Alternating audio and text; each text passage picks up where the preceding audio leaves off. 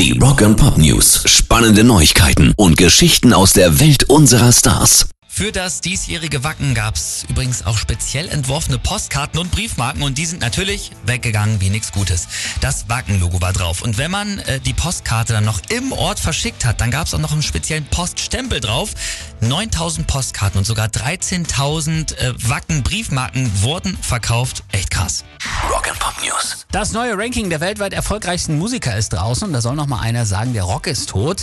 Unter den Top 10 der Bands mit dem größten Umsatz der letzten vier Jahre sind genau zwei die keine Rocker sind, nämlich Madonna und Celine Dion, kein Ed Sheeran, Justin Bieber oder Beyoncé, dafür unter anderem Metallica, Paul McCartney, Bon Jovi oder Bruce Springsteen und die Top 3 sind Elton John, U2 und ganz vorne die Rolling Stones, die haben seit 2018 sagenhafte 2,1 Milliarden Dollar eingespielt. Krass. Rock and Pop News. Und zum Schluss noch eine traurige Meldung. Schauspielerin und Sängerin Olivia Newton-John ist tot.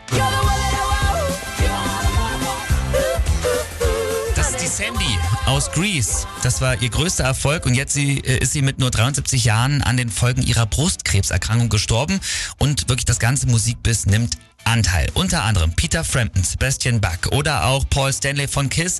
Der hat zum Beispiel geschrieben, ich bin so traurig, sie war everybody's sweetheart.